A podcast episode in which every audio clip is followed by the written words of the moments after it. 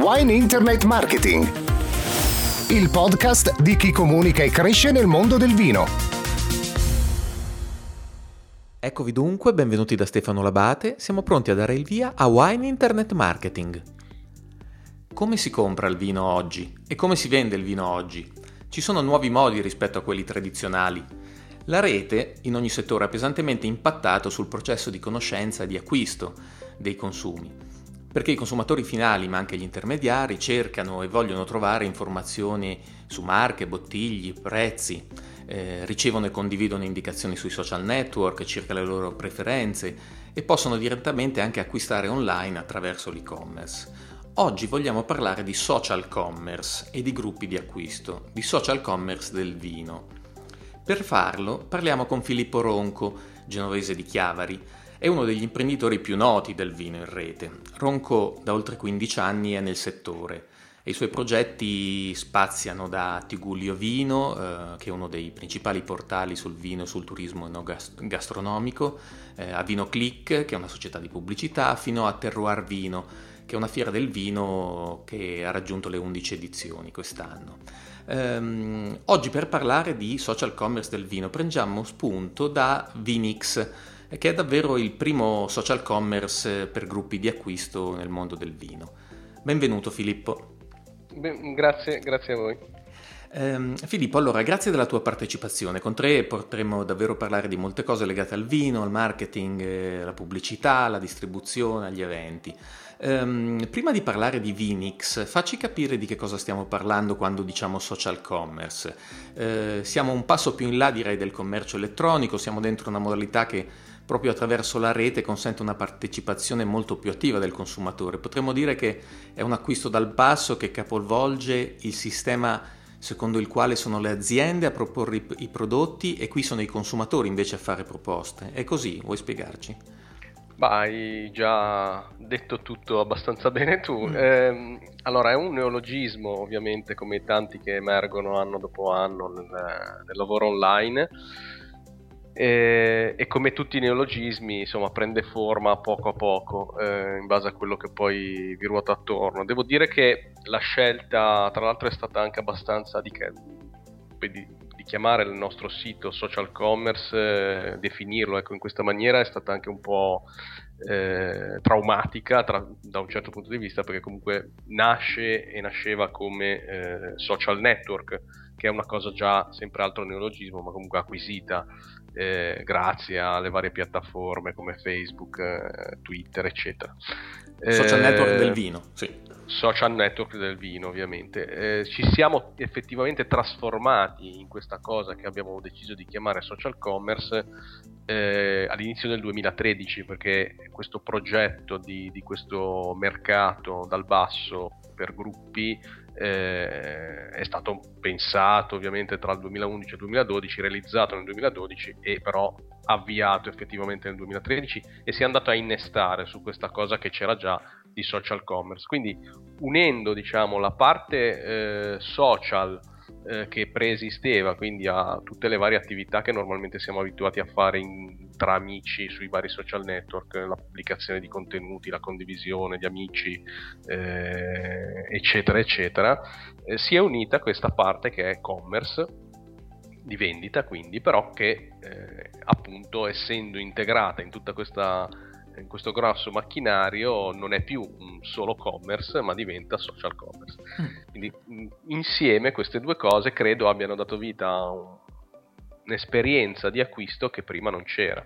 Non che ci siamo inventati noi i gruppi di acquisto, ben inteso, ecco, però farlo online in questa maniera qui, la parte difficile poi è stata quella di rendere tecnicamente appetibile l'acquisto di gruppo, quindi dinamizzare e ottimizzare tutto il processo, dalla fase di lancio dell'acquisto alla fase dei pagamenti, eccetera.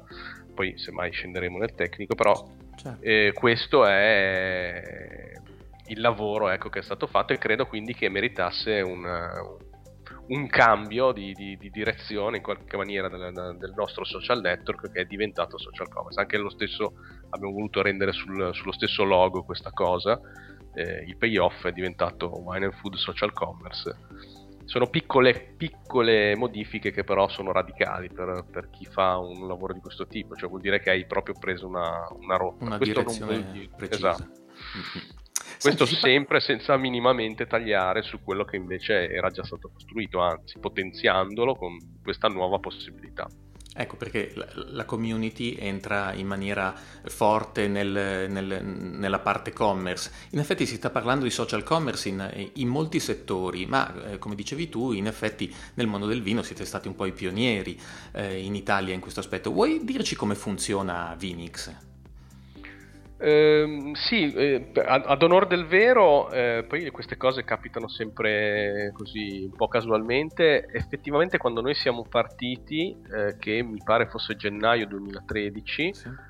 Quasi contestualmente era partito anche un altro progetto che poi non so bene a che punto sia e come si evolva, ma credo che comunque vada avanti in qualche modo, che mi pare si chiamasse... The Good Makers, okay, sì. Sì, certo, che era sempre basato su... Sì. Ah, ok, perfetto. Basato sulla logica dei gruppi di acquisto, quindi simile, ecco, però quindi la coincidenza di essere partiti, poi ognuno chiaramente ha seguito le sue strade in modi magari anche radicalmente differenti, però vuol dire che una certa idea, ecco, di fare una cosa di questo genere cominciava a partire, ecco, dal basso. Poi come dicevi tu, assolutamente la community è il nostro cuore, è tutto, è la macchina che fa andare le cose, quindi c'è una cura meticolosa, ecco, per farla contenta e per creargli gli strumenti. Come funziona? Allora, spiegarlo in due parole non è semplicissimo, ma proviamo a farlo magari mettendoci prima dalla parte del consumatore e dall'altra da quella del venditore, così vediamo anche le due prospettive, le due occasioni, ecco, i vantaggi. Sì. Allora, il consumatore trova, entrando oltre a tutta la piattaforma di social network che è preesistente, questa possibilità di interagire con quella parte di social commerce. Si ritrova una serie di aziende, produttori da noi selezionati, a questo ci tengo perché cioè non è possibile entrare in questo market chiedendolo e basta, ecco. Occorre superare determinate selezioni, c'è veramente una cura maniacale, ecco, su chi entra e chi non entra. Mm-hmm. Quindi si ritrova sostanzialmente un lavoro di cernita già fatto da parte nostra, quindi anche il consumatore poco esperto, ecco, non rischia più di tanto di prendere delle ciofeche, mentre il più esperto trova soddisfazione per cose di nicchia molto curate che, se è esperto, conosce ed apprezza. Il funzionamento è abbastanza semplice. Allora, sostanzialmente è suddiviso in gruppi di acquisto geolocalizzati italiani, quindi in ogni area geografica d'Italia si vanno a creare dei gruppi di acquisto spontaneamente, sempre questo, è la stessa base utenti che crea i gruppi di acquisto all'interno della nostra piattaforma. Ovviamente c'è stata una prima fase al lancio dove noi non avevamo nemmeno un gruppo di acquisto, dopo qualche mese, diciamo 5-6 mesi, i gruppi erano già un'ottantina in tutta Italia, oggi a distanza di qualche anno sono più di 220, mi pare 210, una cosa del genere. E coprono, la cosa importante, praticamente ogni area geografica nazionale. Quindi entrando su Vinix già oggi si ha la possibilità, a differenza di quando siamo partiti, di trovare un gruppo già sotto casa propria o comunque a pochi chilometri, perché comunque il territorio, come dicevo, è già stato praticamente coperto. Io mi sono iscritto, sono di Asti, ho trovato un gruppo ad Alessandria che è una ventina di chilometri da qui. Esatto, ecco, questo è un chiaro esempio. Naturalmente, se avessi voluto, avresti potuto creartene uno tuo con i tuoi amici per i fatti tuoi, però è molto più conveniente unirsi ad un gruppo già esistente, perché chiaramente in questo nostro sistema è la massa di persone che fa poi ti consente di arrivare all'obiettivo, esatto, quindi la scontistica di un certo livello. Ecco, l'obiettivo è lo sconto, cioè il vantaggio vero per il consumatore qual è?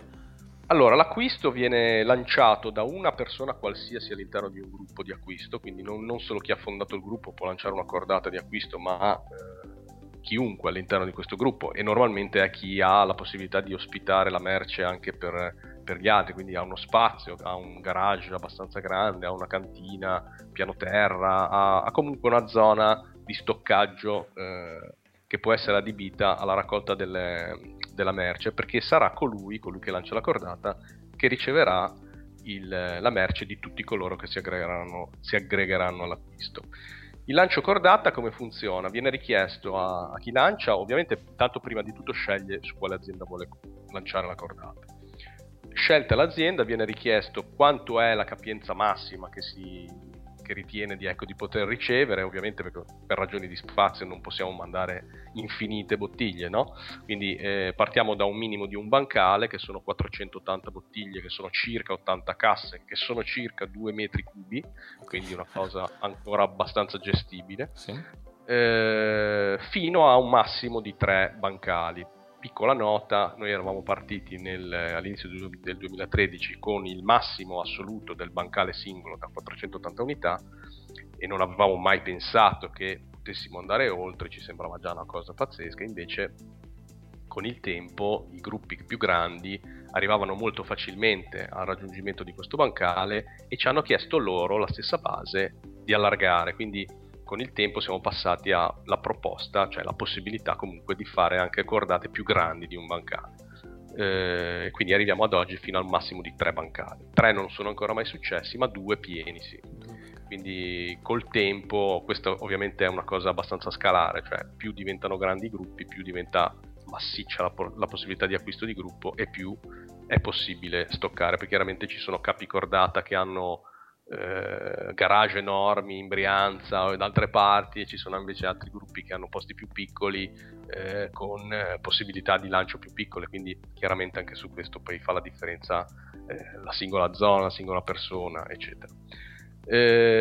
Viene chiesto quindi la dimensione di occupazione, ecco, che si vuole accettare per massima di questa cordata, la durata di questa cordata, quindi da 7 a 21 giorni massimo, e ovviamente bisogna inserire il primo ordine di acquisto, che può essere composto da anche solamente 6 bottiglie. Okay. Lanciata la cordata, tutte le persone del tuo gruppo di acquisto vengono avvisate in automatico che c'è questa cordata in corso e hanno la possibilità di aggregarsi. Ogni persona che si aggrega a questa cordata fa scendere il prezzo del prodotto per tutti, e al termine della cordata viene effettivamente effettuato il pagamento sulle preautorizzazioni già fatte in precedenza al prezzo raggiunto a fine cordata, che sarà sempre o uguale nel caso che non si sia proprio unito nessuno dopo di te, o nella maggior parte dei casi inferiore rispetto a quello che avevi preautorizzato all'inizio. Quindi normalmente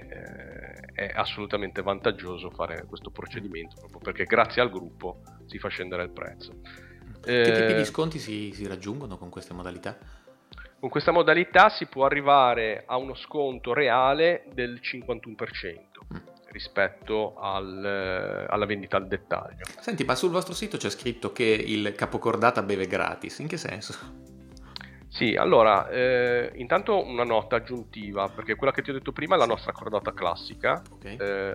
Nel 2014 abbiamo inserito anche la possibilità di fare cordate a obiettivo, questo per incentivare il lancio cordata da parte di gruppi molto piccoli che magari hanno paura di lanciare, appunto restare col cerino in mano. Quindi io lancio, compro la prima cassa, poi non mi segue nessuno, mi compro la cassa al prezzo di Enoteca, che dici magari me la vado a comprare in Enoteca.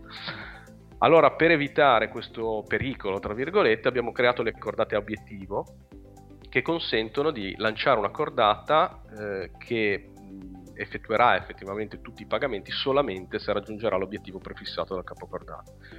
Obiettivo che prevede un quantitativo minimo di bottiglie da raggiungere, ma anche uno sconto certo. Il grande vantaggio di questa cordata, anzi i due grandi vantaggi, sono il primo che si acquista subito, si preordina diciamo subito al prezzo dello sconto obiettivo, quindi se imposto un quantitativo di sconto obiettivo di 120 unità che al momento coincide con 39,6 circa % di sconto, io ordino immediatamente al 39% di sconto.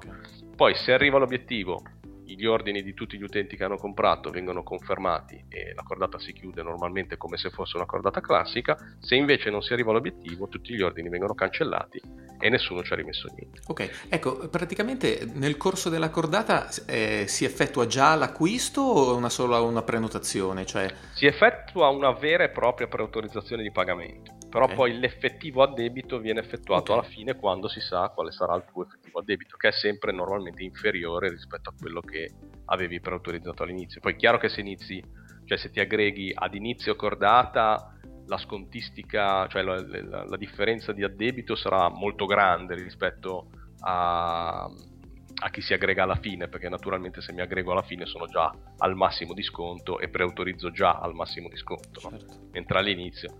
Invece mi chiedevi il vantaggio per chi lancia la cordata sì. E come fa a bere gratis. Questo sembra un po' un claim così di quelli farlocchi e da adescatori. In realtà è assolutamente vero, anzi più volte nelle nostre presentazioni offline in giro portiamo delle slide che fanno vedere esattamente questa cosa che succede spesso e volentieri. E come succede? Abbiamo previsto, anche questo sempre nato in corsa nel 2014, perché all'inizio questa cosa non l'avevamo pensata, l'abbiamo pensata poi successivamente. Ad ogni ordine dei gregari, cioè delle persone che si aggiungono alla cordata lanciata dalla prima persona, viene addebitata una piccolissima somma come contributo di stoccaggio, cioè una sorta di micro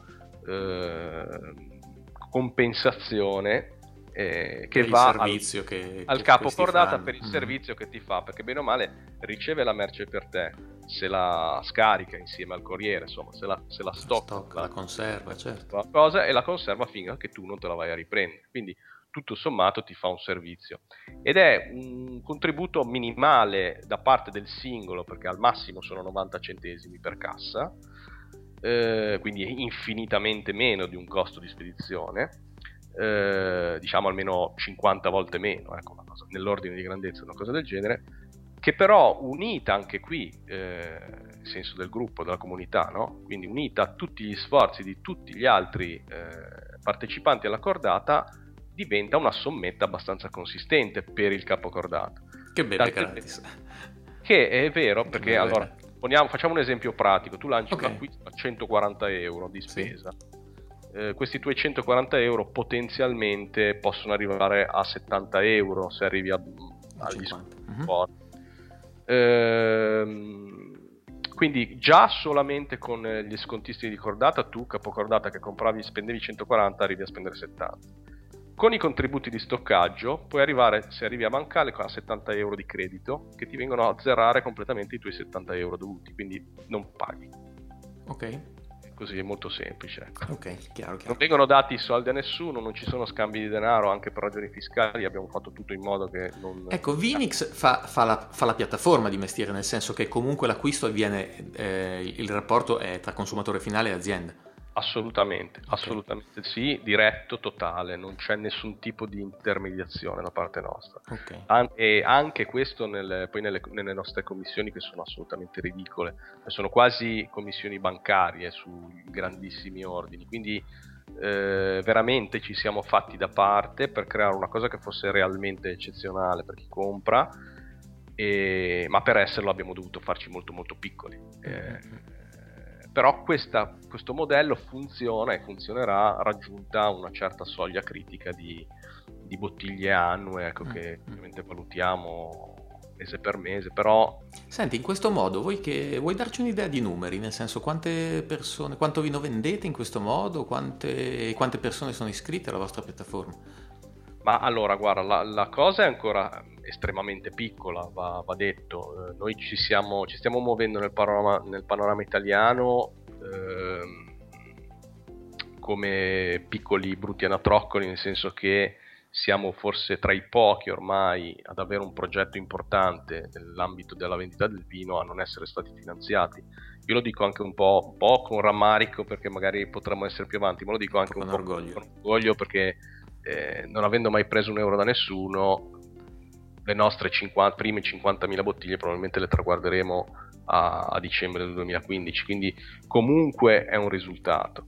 I numeri in sé in assoluto sono ancora molto piccoli, noi abbiamo ad oggi circa 2.600 iscritti ai gruppi, contatti, diciamo, una volta sola, quindi in modo unico, perché poi una persona può essere iscritta anche a 10 gruppi, però ovviamente ora la contiamo una volta sola, e queste persone hanno acquistato la quantità che ti dicevo prima, circa ad oggi 40, 41, 42 mila bottiglie, e è una quantità che cresce anno dopo anno, cioè noi ad oggi abbiamo una media d'acquisto annuo di circa 45-50 bottiglie a persona.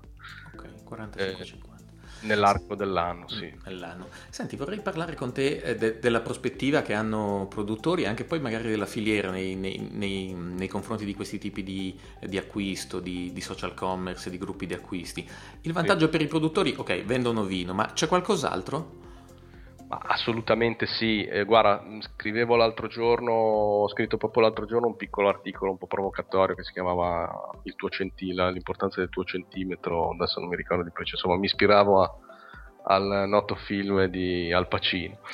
Le aziende hanno, secondo me, a parte tutto quello che facciamo noi per loro durante l'anno gratuitamente di promozione costante, sia all'interno di Vinix ma su tutti i social, sulla community, cioè si crea veramente una relazione importante tra noi, l'azienda e il consumatore, ma soprattutto ha l'opportunità, così come ce l'ha anche il consumatore, cioè è bidirezionale la cosa, di avere veramente uno scambio uno a uno con chi compra, perché questi gruppi di acquisto che si riforniscono dall'azienda diventano quasi, come dire, non è un cliente occasionale che passa e acquista, da noi si creano delle riuscite a fidelizzare abbastanza fidelizzati, cioè se l'azienda spesso e volentieri si compra a botta sicura perché chi lancia la cordata conosce la cantina, per cui ciclicamente ricompra, ma chi non avesse conosciuto la cantina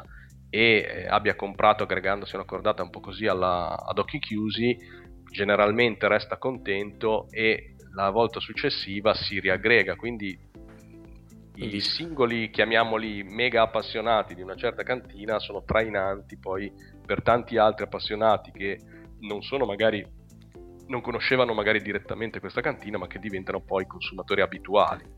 Quindi lavorate sulla relazione al di là della vendita, ovviamente. Assolutamente. Senti, sì. Non abbiamo gli strumenti stessi, scusami, dentro il network ti consentono a te azienda, ma anche a te consumatore, di interfacciarti, perché essendo costruito questo commercio con la tecnica dei social network, tu mentre sei lì che compri aggiungi l'azienda come amico, gli mandi un messaggio privato. Ok.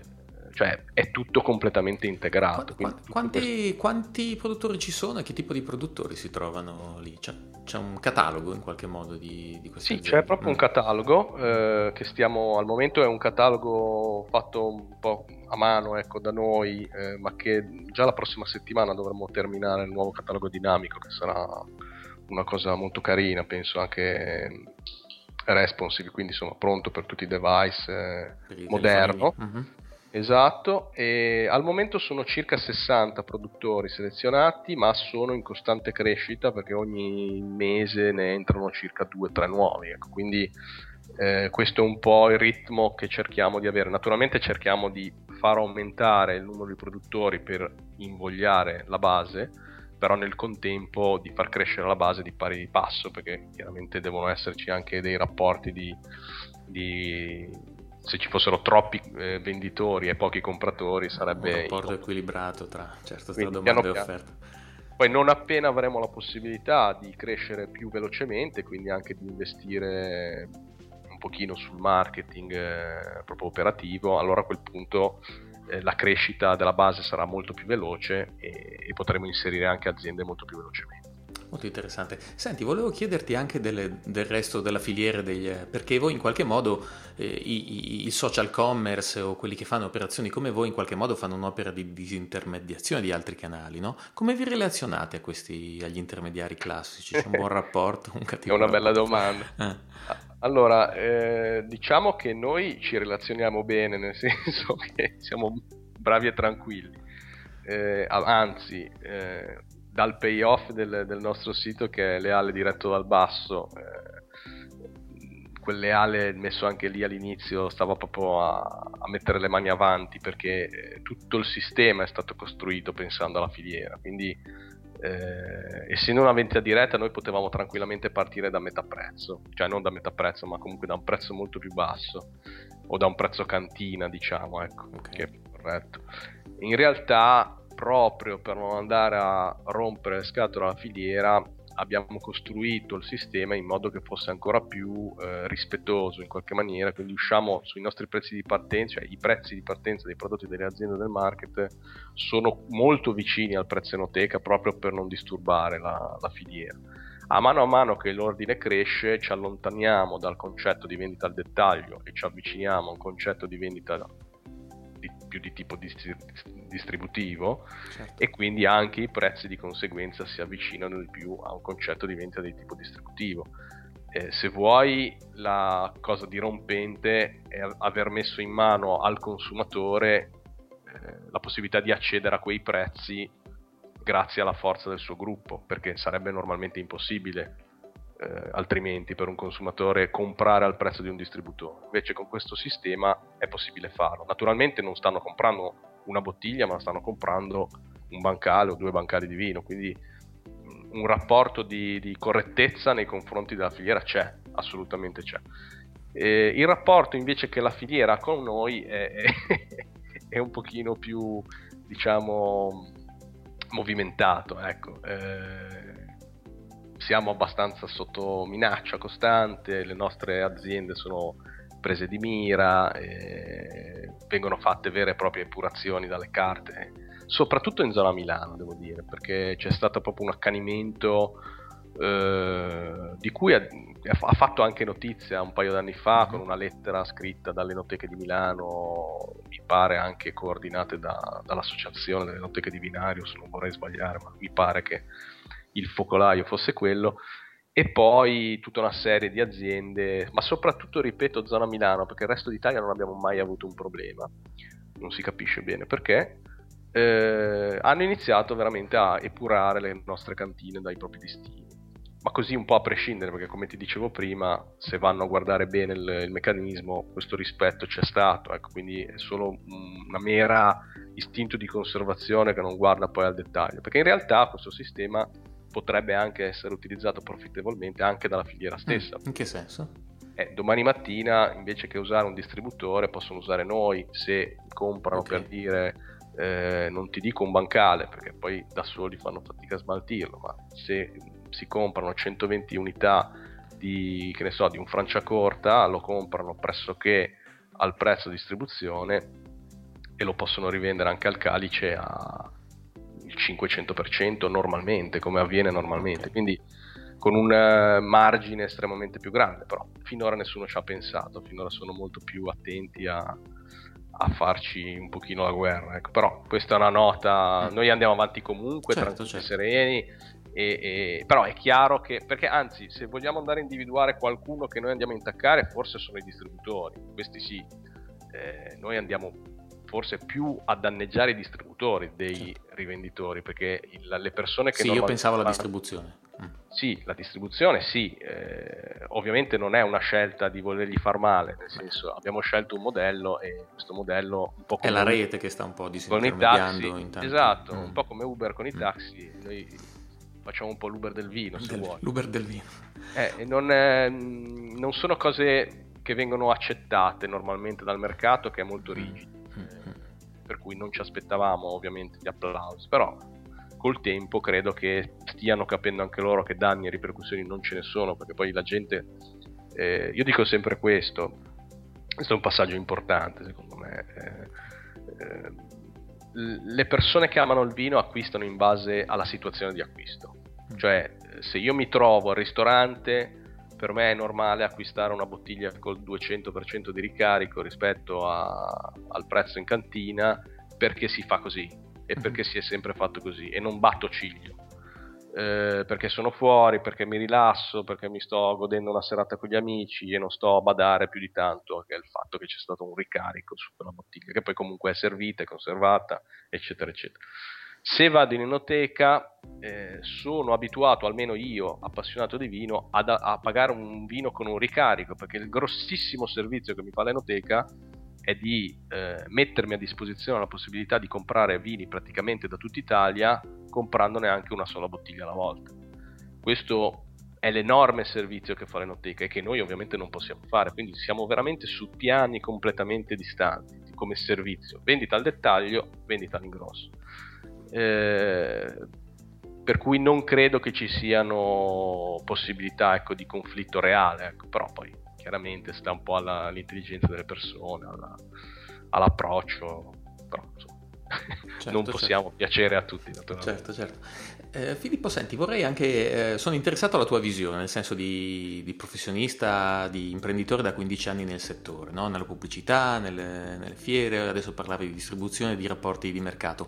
Come vedi da qui il mercato del vino da qui a 5-10 anni? Quali dinamiche, cosa vedi crescere e che tipo di opportunità vedi?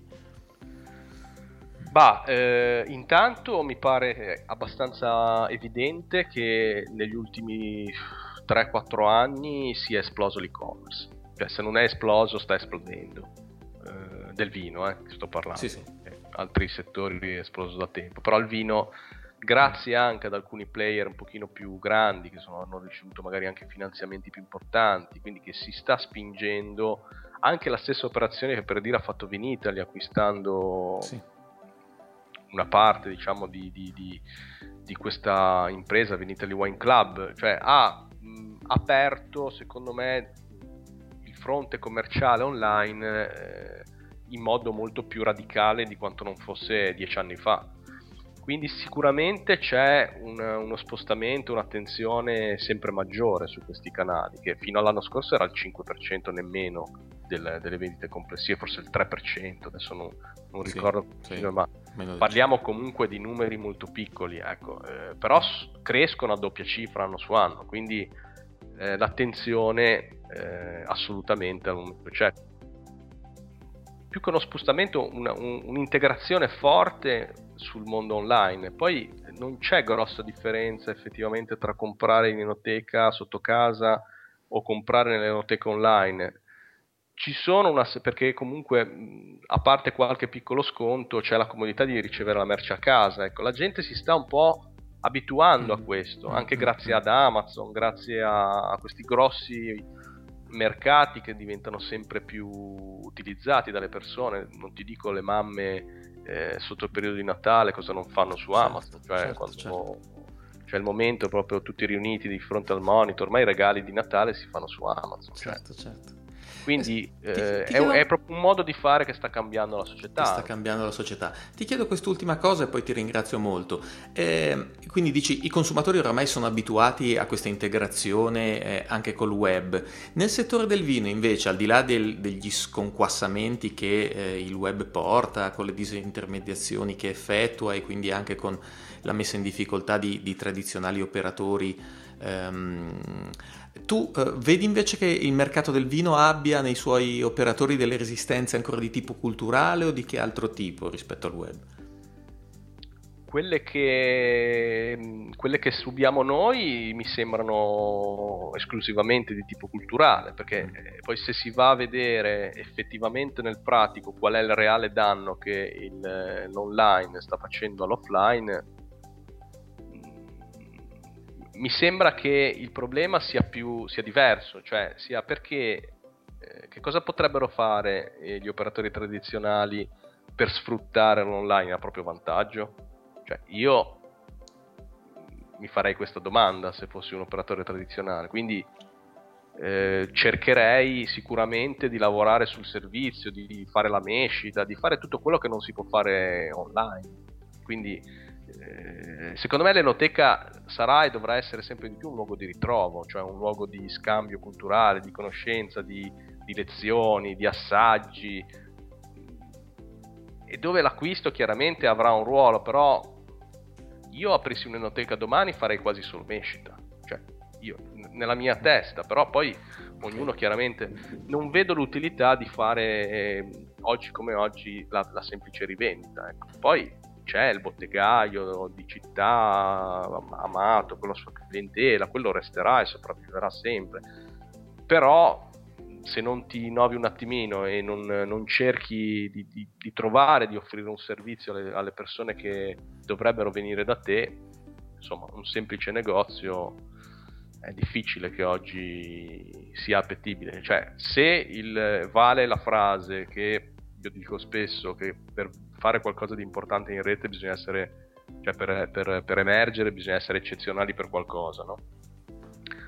O per qualcuno, non è che vale solo online, vale anche offline. Certo. Quindi se tu sei eccezionale per qualche ragione, magari, che ne so, perché hai tutti i vini sardi e sei specializzato nei vini sardi, piuttosto che per un'altra ragione, allora hai sicuramente una chance. Se invece non fai assolutamente niente di particolare e sei uniformato a tutti gli altri e ti pensi che aprire un negozio con qualche etichetta presa a catalogo o dalle guide sia sufficiente, non credo, ecco. Quindi ecco l'online che rimette in discussione soprattutto il posizionamento e l'offerta rispetto alle... È una grande livella l'online, guarda, lo è stata per l'editoria e lo sarà per il commercio. Certo, certo. Ma dove alla fine forse il bello della rete è che fa emergere anche, al di là che chi ha i soldi ovviamente è un po' avvantaggiato, però fa emergere anche chi i meriti. Quindi se tu sei bravo, alla fine col tempo secondo me hai più chance in rete che no. Bene Filippo, con questa bella dichiarazione d'amore per il web, del resto non poteva essere così da un imprenditore che da 15 anni nel settore, e grazie per averci aperto lo sguardo su questi comportamenti nuovi di acquisto, sul social commerce, ma anche per aver condiviso la tua visione con gli ascoltatori rispetto al mercato del vino, dove sta andando, quali sono le nuove modalità. Rinvio le persone alle informazioni su wineinternet marketing.it per trovare riferimenti a Filippo Ronco, ai progetti di cui abbiamo parlato, così potete seguirlo, e vi ricordo che potete sottoscrivere il podcast della trasmissione su iTunes, altre piattaforme, per ascoltare magari con lo smartphone. Vi invito poi ovviamente a commentare e ringrazio ancora Filippo Ronco, alla prossima. Grazie a voi. Wine Internet Marketing, il podcast di chi comunica e cresce nel mondo del vino.